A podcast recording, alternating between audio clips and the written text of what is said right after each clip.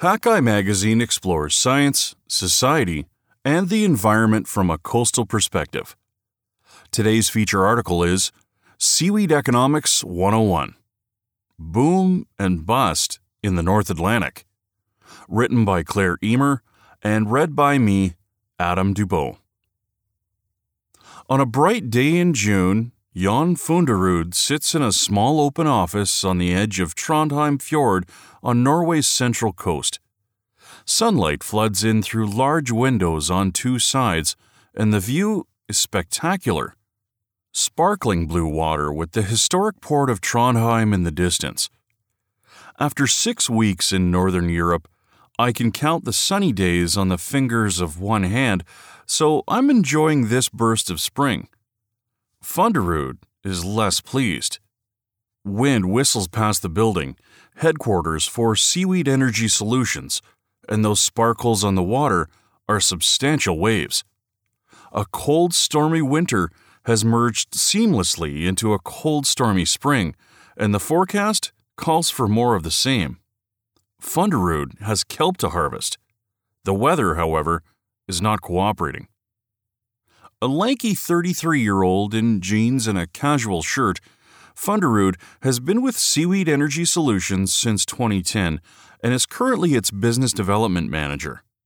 The company was founded in 2006 with the goal of turning North Atlantic seaweed into bioenergy. Back then, both the price of oil and concern about climate change were rising in Europe, and governments and corporations were plowing money into green energy research, especially using homegrown sources. In Norway, you can't get much more homegrown than seaweed. The country's 25,000 kilometers of coastline face the North Atlantic, which is awash in seaweed.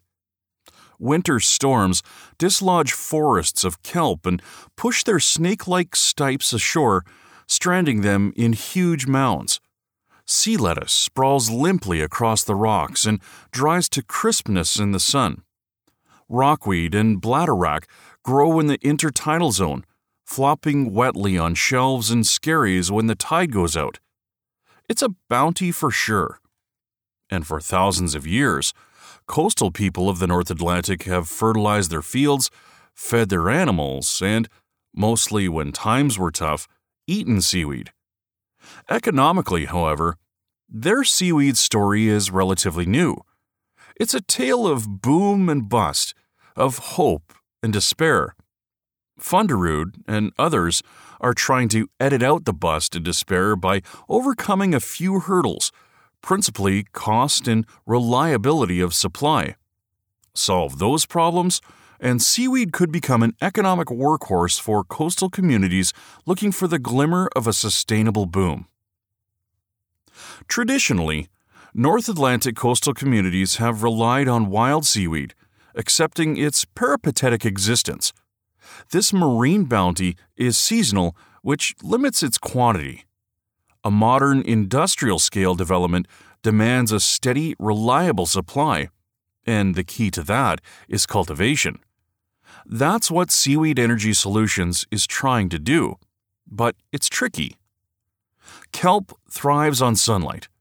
The embryos develop in late fall and winter, but growth takes off spectacularly in the spring when long hours of daylight return to the North Atlantic.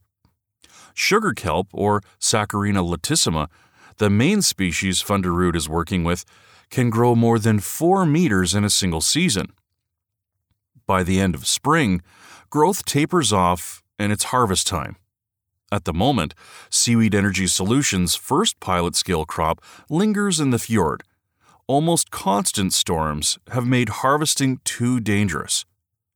We've experienced some challenges with the weather, but that's part of the testing, says Funderud a bit glumly. He cheers up when we head down a narrow hall to the company's small lab. Funderud is a marine biologist, and the lab is his passion. It looks like nothing more than a couple of cramped storage rooms, which might have been the case when Shell Oil owned the building. In the first room, white plastic bins contain many forests of juvenile kelp plants bathed in bubbling seawater. This is the experimental crop. The plant's seaweed energy solutions monitors closely to see what conditions affect their growth. In another room, lit only by a dim red light, Funderud points proudly at a few narrow shelves holding glass lab flasks half filled with water. That, he says, is next year's crop of sugar kelp. The deceptively clear water is full of microscopic kelp embryos floating in suspended animation. By fall, they'll be growing in the ocean, and by the following May, ready for harvest. But harvest for what? As little as three years ago, the answer was simple energy. A seaweed as biofuel boom loomed on the North Atlantic horizon.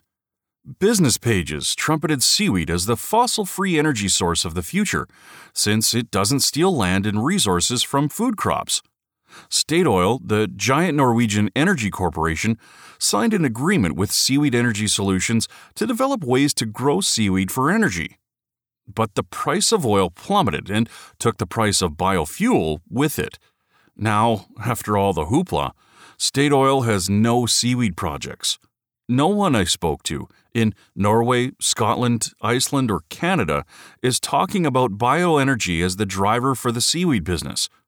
And biofuel is no longer Seaweed Energy Solutions' first market goal. Outside the lab, Funderud waves a greeting to two men hefting beer kegs at the microbrewery housed in another part of the old Shell oil complex. Last year, the brewery made a special batch of seaweed beer using Seaweed Energy Solutions seaweed. It was pretty good, says Funderud. In Norway, a liter of beer can sell for five times the price of a liter of gasoline. It's booze, not biofuel, and other high value products, nutraceutical and chemical, that will pay for Seaweed Energy Solutions research. Price is one side of the seaweed farming equation, cost is the other. In Asia, seaweed has been farmed for millennia on a grand scale, made possible through huge amounts of manual labor. We thought it's possible to do this in a more clever way, which makes it possible in Europe where the labor cost is higher, Funderud says.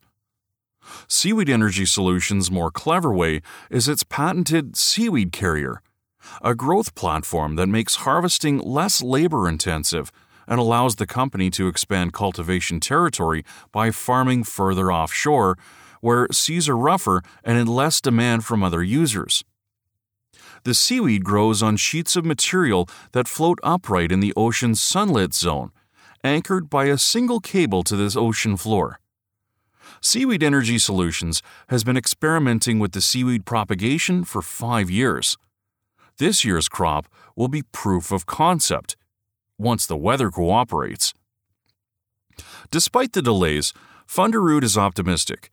Good times will come for the North Atlantic seaweed industry eventually. Getting the cultivation at a low cost is kind of a bottleneck, and it's choked the North Atlantic seaweed economies for a long time. The people of the North Atlantic shores could be forgiven for thinking that they've seen this sort of thing before. For three centuries, seaweed booms have rolled through local economies like economic tsunamis. And like tsunamis, they've left wreckage behind. In the 18th and 19th centuries, some coastal economies relied heavily on kelp, not the seaweed itself, but a potassium rich ash made by the slow burning of beach cast seaweed and prized by manufacturers of pottery, glass, soap, and textiles. Suddenly, small coastal communities all around the North Atlantic were part of the Industrial Revolution. When the Napoleonic Wars cut British factories off from continental kelp suppliers, they turned to the seaweed rich islands of Scotland. Island economies went into overdrive, and the lairds, who owned the land, made fortunes. The kelp business made and broke North Ronaldsay, the most northerly of the Orkney Islands, it's a six kilometer long scrap of low lying land with less good farmland than one average North American farm, and no sheltered harbor. When I flew into North Ronaldsay, the small plane was met by close to 5% of the island's population. brothers Tommy and Billy Muir. Sturdy men in late middle age, they serve as ground crew for the twice daily flights. Between flights, Tommy drives the island's only taxi and Billy leads tours of its historic lighthouse. On an island with a population of 56 and falling, everyone pulls double duty. It wasn't always like this. As I walk along the shoreline, migrating seabirds pick through heaps of storm cast seaweed, disturbed only by the local sheep that have developed a taste for it. North Ronaldsay has lots of the stuff. At the peak of the kelp boom in the last half of the 19th century, more than 10 times as many people lived on the island, supported by the cash economy of the kelp trade. But the war ended, and British factories turned to cheaper continental kelp. All that remains are a few shallow circular depressions, abandoned burning pits. When the kelp money left North Ronaldsay, so did whole families. Like other Scots, some probably washed up on the far side of the ocean in Atlantic Canada.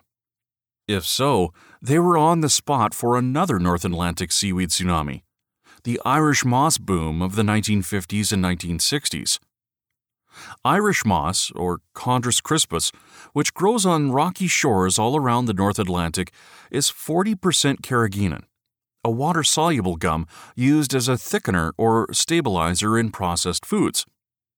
Carrageenan keeps the cocoa suspended in your chocolate milk, makes your ice cream creamy, stops the fruit from settling out of your yogurt, and clarifies your beer.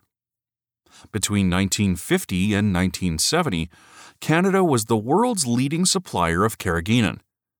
In the hardscrabble fishing towns of Nova Scotia, New Brunswick, and Prince Edward Island, gathering and selling Irish moss filled a revenue gap. For my Nova Scotia born husband, Alan Daly, Irish moss is part of his memories of growing up in the small lobster fishing town of Clark's Harbor. The youngest of four children of a fisheries officer, Alan remembers trailing after his sisters, Anne and Marg, as they walked up the road to collect old hemp sacks from the local moss buyer. Then we'd go across the road to Norris's Creek, he says, when I prod for more information. A rock ledge went out from the shore, and we walked on the ledge at low water and picked Irish moss by hand. Their big brother, Ken, who was raking moss from a small boat, had firm instructions to stay within shouting distance. Despite its local name, Norris's Creek is actually a narrow, rocky inlet just a couple of hundred meters from the Daly family's small wooden house. The waters of the North Atlantic roll in and out with the tides, making it perfect habitat for Irish moss. Alan and his sisters collected as much wet seaweed as they could carry, not much when you're only seven, hauled it home, and spread it out on the roadside gravel to dry. By the late 1960s, teenage Dallin had inherited Ken's small boat and was harvesting Irish moss with a long handled rake that reached six meters below the water's surface. Over the course of a week, working one tide a day, he earned more than twice as much as the local boat factory paid for a six day week. For Alan, it was a good summer job, but for local fishermen, it was an important part of their annual income. I saw dozens of people bringing moss in, and that was just the people who were leaving from the same wharf I was, he says. Most of them were full time fishermen supplementing an income that depended mainly on the winter through spring lobster season. Mossing paid better than the alternative, handlining for such fish as cod, haddock, and hake. Canada's world domination of the carrageenan supply ended in the mid 1970s farmed seaweed from Asia, with its lower labor costs, was a cheaper and more reliable source. Atlantic Canada's Irish moss tsunami receded, leaving behind the usual wreckage. At the peak of the boom, some lobster fishermen had turned full time mossers, encouraged by governments concerned about overfishing. Now they were stranded with a market too small to sustain them and too little capital to return to fishing. In Prince Edward Island alone, 100 households had relied on Irish moss. Back in Clark's Harbor, A few people still harvest Irish moss, but it's hard work for not much money. Not the small town bonanza of Alan's childhood. The neighboring province of New Brunswick was also hit hard by the Irish moss tsunami.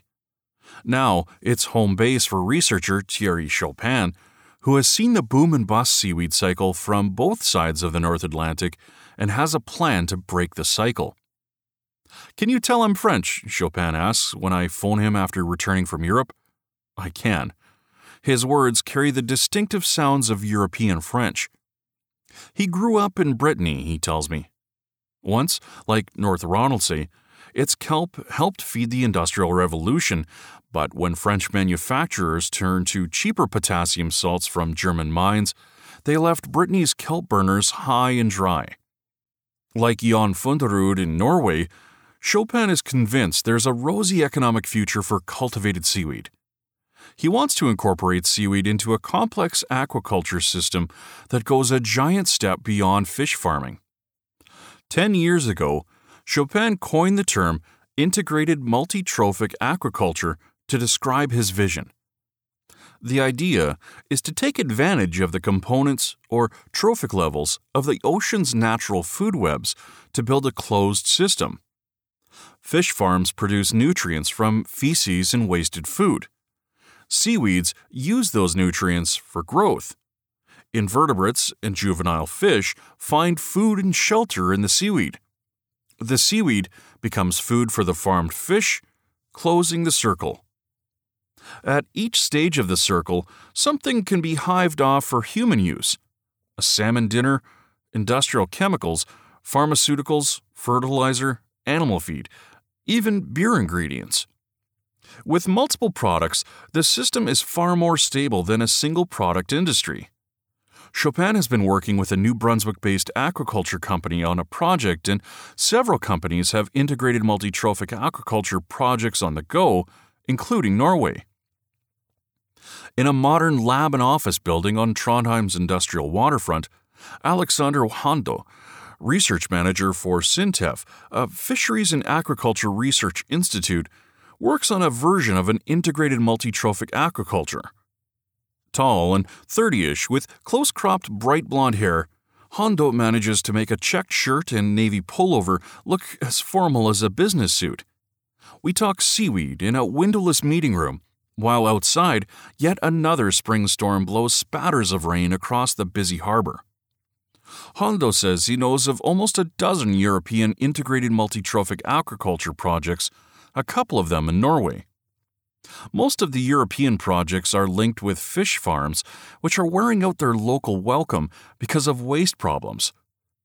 But if integrated multi-trophic aquaculture is going to work, Handå says, it has to make money from more than the fish.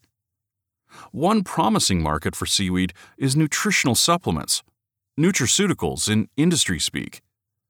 Local boutique businesses have popped up to serve that market, but the big boys have their eyes on it too. Handå, Funderud, and Chopin all talk about developing biorefineries where seaweeds would be processed for multiple uses, starting with products like nutraceuticals. North Atlantic seaweed producers also look enviously at Asia, where seaweed is an everyday food. Farm seaweed is big business there, mainly for human consumption. The Food and Agriculture Organization of the United Nations recently reported that world aquaculture production of aquatic algae in 2012 totaled 23.8 million tons, for a value of 6.4 billion US dollars. Production was overwhelmingly dominated by Asia, with China and Indonesia supplying 81.4% of the total. Integrated multi-trophic aquaculture evangelist Thierry Chopin wants a piece of that action for North Atlantic seaweed. In the Western world, the problem we have, even with a little help from the sushi bar, is that people are reluctant to eat seaweed. The Western world, however, happily feeds it to their animals. When the first settlers sailed from Norway to Iceland over a thousand years ago, they spent weeks at sea, risking their lives in an open boat. Today, an airplane whisks me comfortably from Trondheim to Iceland's capital, Reykjavik, in an hour and a half. The North Atlantic is blue and bright in the sun today, and the wind has finally dropped. Maybe spring will arrive after all. I'm off to visit Thorverk, Iceland's only industrial seaweed producer. On the drive north from Reykjavik, I try to keep my eyes on the road and off the magnificent seascape. The road skirts the ocean, climbs a mountain pass, then narrows alarmingly above a wide fjord dotted with seaweed laden islands and skerries. After three hours, the tiny village of Reykhólar, home of Thorverk, slides into view. Thorverk sells certified organic animal feed made from wild seaweed to markets in Europe and North America. But they'd like to extend both their reach and the range of their products. A road threads through the village to the company's drying plant, perched on the edge of the fjord. The shallow ditch beside the road is steaming gently, rather startling evidence of the geothermal water that heats the plant's seaweed dryer. Since 1986, Thorverk has been harvesting, drying, and exporting wild rockweed, or Ascophyllum nodosum, to feed farm animals from chickens to cattle. Plant foreman Torgir Samuelsson, a stocky bearded man in neon yellow and black coveralls, has been with the company from the beginning. He leads me through the plant to a concrete compound piled high with freshly cut rockweed. From April to October, the plant never stops, he says, processing 110 tons of seaweed every 24 hours. We only harvest what we can sell, says Samuelsson, and we sell everything. The cold, stormy spring has hit Iceland too, keeping the harvesters home some days, but Samuelsson expects to meet his production goal. That matters. Thorverk is the biggest employer in town, though since they rely on wild seaweed, the work is mostly seasonal. In winter, the company harvests a small amount of wild kelp, or Laminaria digitata. It's expensive to dry and needs a high paying market. Samuelsson says convincing Europeans to eat seaweed, and lots of it, would be the perfect solution. I think it is a marvelous product, Everyone, it seems, has big plans for seaweed. But there's a problem. The North Atlantic's vast quantities of wild seaweed, like the rockweed that fills Thorverk's dryer, are mostly already spoken for. Consider beach seaweed. In 2010, marine researcher Kyla Orr recorded an amazing 50,000 invertebrates per square meter of seaweed covered beach on two Scottish islands. Her colleague, ecologist Tom Wilding of the Scottish Marine Institute, says in an email interview that migrating shorebirds depend heavily on that teeming life. What the birds don't get washes back into the ocean, feeding juvenile fish and crustaceans. Seaweed below the tide line is just as important. Norwegian researcher Hartvig Christie, interviewed by email from his Oslo office, says kelp forests support more than 40 species of smaller seaweeds and 100 species of small snails, crustaceans, and other tiny animals, up to 100,000 individuals per square meter. Crabs, lobsters, and juvenile fish feed and hide in the kelp. Large fish and seabirds feed there. And of course, all that beach kelp comes from the kelp forests. Norway currently harvests 150,000 tons of wild kelp a year, using trawlers that drag 3 meter long iron sledges with rake like projections through the kelp beds. Reducing the wild harvest isn't in the cards. In fact, Norwegian companies want to increase it. Christie says seaweeds regenerate relatively quickly, but there are impacts. By harvesting kelps and perennial seaweeds, you remove the foundation species in a rich ecosystem. Both scientists agree that cultivated seaweed might be the answer, but, like all researchers, they want more information. Wild or cultivated, Wilding says, scale is an issue. Impacts are a matter of scale and major industrial purposes, such as bioenergy, might simply be the wrong scale. Back in Norway, a couple of months had passed since I sat with Jon Funderud in the Seaweed Energy Solutions office overlooking Trondheim Fjord. A lot has happened. Funderud is now Chief Executive Officer of Seaweed Energy Solutions, and he finally managed to harvest his seaweed, 100 tons of it from a 300 by 300 meter patch of ocean, about the size of 72 Olympic sized pools. Funderud estimates that annual production of 1,000 tons sold for high value products would be profitable. Biofuel production would require a harvest at least 10 to 100 times bigger, and Funderud doesn't see that happening anytime soon. But maybe small and sustainable year after year is the way to go in the North Atlantic. Find more coastal news and stories from Hakai Magazine on our website at www.hakaimagazine.com. All of our feature stories are part of the Hakai Magazine Audio Edition podcast, which you can subscribe to through your favorite podcast app. If you've enjoyed this podcast, feel free to share it with your friends, and don't forget to like, comment, and follow us on Facebook and Twitter.